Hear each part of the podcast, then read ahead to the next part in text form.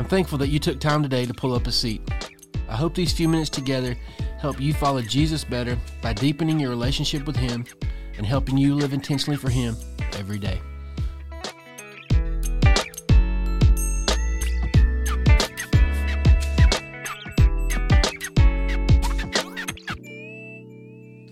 Hey, I hope you're doing well.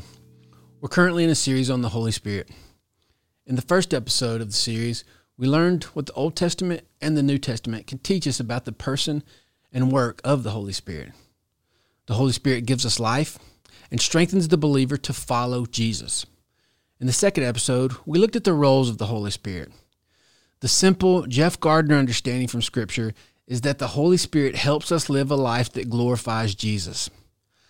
I know that is simple. And some of you might think that takes a lot of the experience of the Holy Spirit off the table.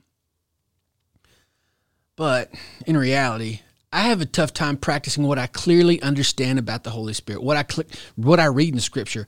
So I, why do I get overly concerned about other things that can be interpreted a lot of different ways? I know my mindset is simple. So here's where we're at. In this episode, we'll look at how to experience the Holy Spirit. To clarify, I think we have the Holy Spirit from the point of our salvation experience, based on the words of Jesus Christ.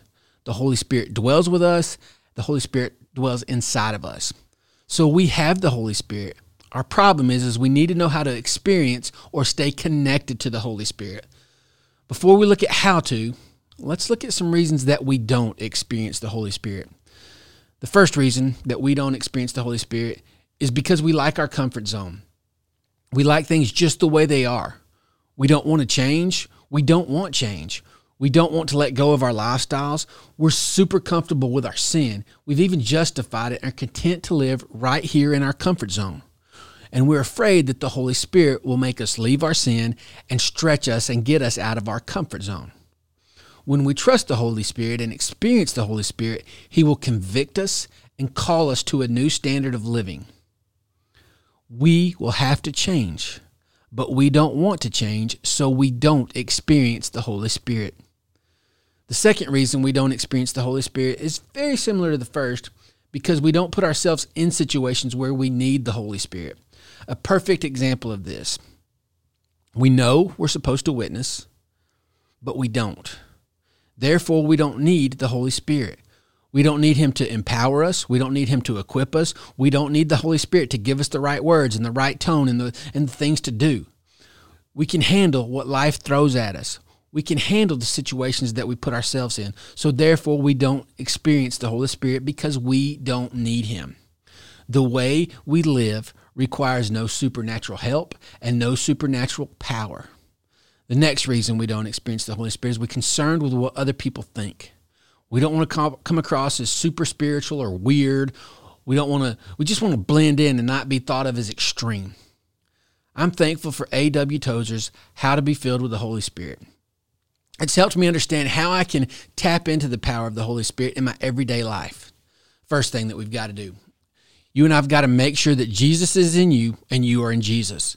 In 2 Corinthians 13, verse 5, Paul says, Examine yourselves to see whether you are in the faith. Test yourselves. Or do you not realize that this about yourselves, that Jesus Christ is already in you, unless indeed you fail to meet the test? So if you don't have a personal relationship with Jesus, you can't experience Jesus, the Holy Spirit. You can't experience Jesus, you can't experience the Holy Spirit. So I just want you to take a second to examine yourself to see if you are in the faith. Here's how you do that. The first question Have you made a decision to make Jesus your Lord and Savior? The second question to ask is Are you following Jesus? These two questions go hand in hand. I don't see in Scripture these two questions separated. Jesus has to be your Savior and He has to be your Lord. Salvation does not exist without relationship with Jesus and acknowledging His Lordship. Trusting, this is just not the idea of trusting that Jesus is all who he says he is, but are you trusting the entirety of his teaching? Are you submitting your life to what he taught? Salvation leads to relationship and obedience. So, my question to you is Are you in the faith? The second thing you have to do to experience the Holy Spirit is you have to recognize the Holy Spirit as a living person. You cannot experience someone if you don't recognize that they are present. The Holy Spirit is a person living in, in, a perfect, harmonious relationship with the Father and the Son. Recognize Him, recognize His presence, recognize His work in your life. Acknowledge Him like you do God, the Father, and Jesus, the Son. The third thing we must do to experience the Holy Spirit is to recognize the presence of the Holy Spirit in you. John chapter 14, verse 17, Jesus says, The Spirit of truth, whom the world cannot receive because it neither sees him nor knows him, you know him, for he dwells with you. He will be in you. Paul says it this way in Romans 8, 9 through 11. You, however, are not in the flesh, but in the Spirit, if in fact the Spirit of God dwells in you. Anyone who does not have the Spirit of Christ does not belong to him. But if Christ is in you, although the body is dead because of sin, the Spirit is life because of righteousness. If the Spirit of whom who of him who raised Jesus from the dead dwells in you, he who raised Christ Jesus from the dead will also give life to your mortal bodies through his Spirit who dwells in you. Jesus and Paul both tell us that the Holy Spirit dwells with us and in us. Therefore, live like the Holy Spirit is there. He is there when you face temptation. He's there to help you. He's there to help you when you witness. The Holy Spirit is an ever present help and gives you what you need.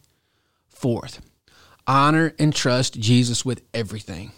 Proverbs chapter 3, verses 5 and 6, some of my favorite passages in all Scripture.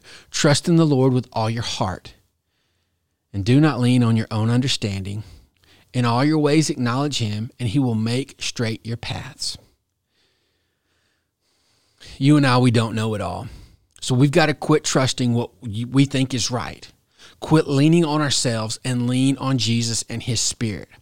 When we trust everything we have to Jesus and follow his teaching, the Holy Spirit will be there to help us walk in the ways of Jesus. Fifth, we've got to commit to live a godly life. Say no to the ways of the world and live righteously. 1 Corinthians chapter 6 verses 19 and 20. Or do you not know that your body is a temple of the Holy Spirit within you, whom you have from God?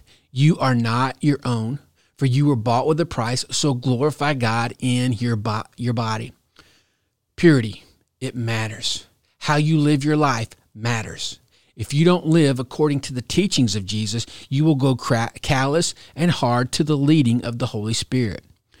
Your heart will move toward becoming a stone instead of a heart of flesh. If you live according to the teachings of Jesus, if you live a life of purity, then you will experience the prompting and the work of the Holy Spirit. The Holy Spirit lives in you, so live like it. Sixth, guard your thoughts. Romans chapter 8, verses 5 and 8 says this For those who live according to the flesh set their minds on the things of the flesh, but those who live according to the Spirit set their minds on the things of the Spirit. For to set the mind on the flesh is death, but to set the mind on the Spirit is life and peace.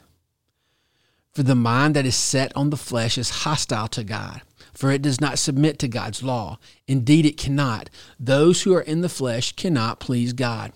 Philippians 4 says it a little bit different. He says, finally, whatever, finally, brothers, whatever is true, whatever is honorable, whatever is just, whatever is pure, whatever is lovely, whatever is commendable, if there is any excellence, if there is anything worthy of praise, think about these things. What you have learned and received and heard and seen in me, Paul says, practice these things, and the God of peace will be with you. Think about God's stuff. Seventh, you've heard me say it over and over stay in the Bible. Stay in the Bible and have a teachable spirit.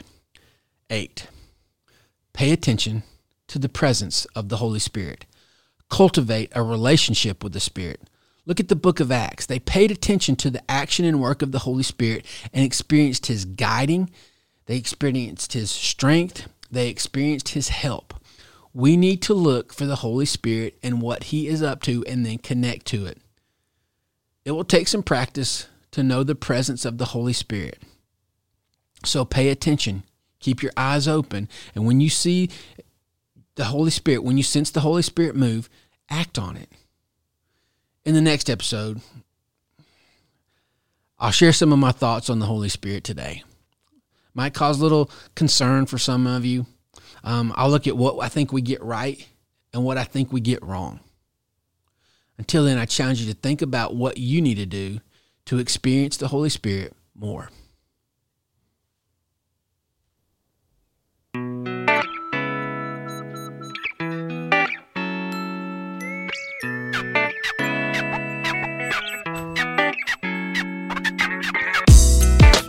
Thanks for taking the time to listen to this episode of Pull Up a Seat. If you've not yet subscribed, do that now so you can get content as soon as it comes out. Also, please help us get the word out by sharing on social media and inviting others to pull up a seat. Until next time, grow in your relationship with Jesus and find one way to live intentionally for Him. See you next time when we pull up a seat.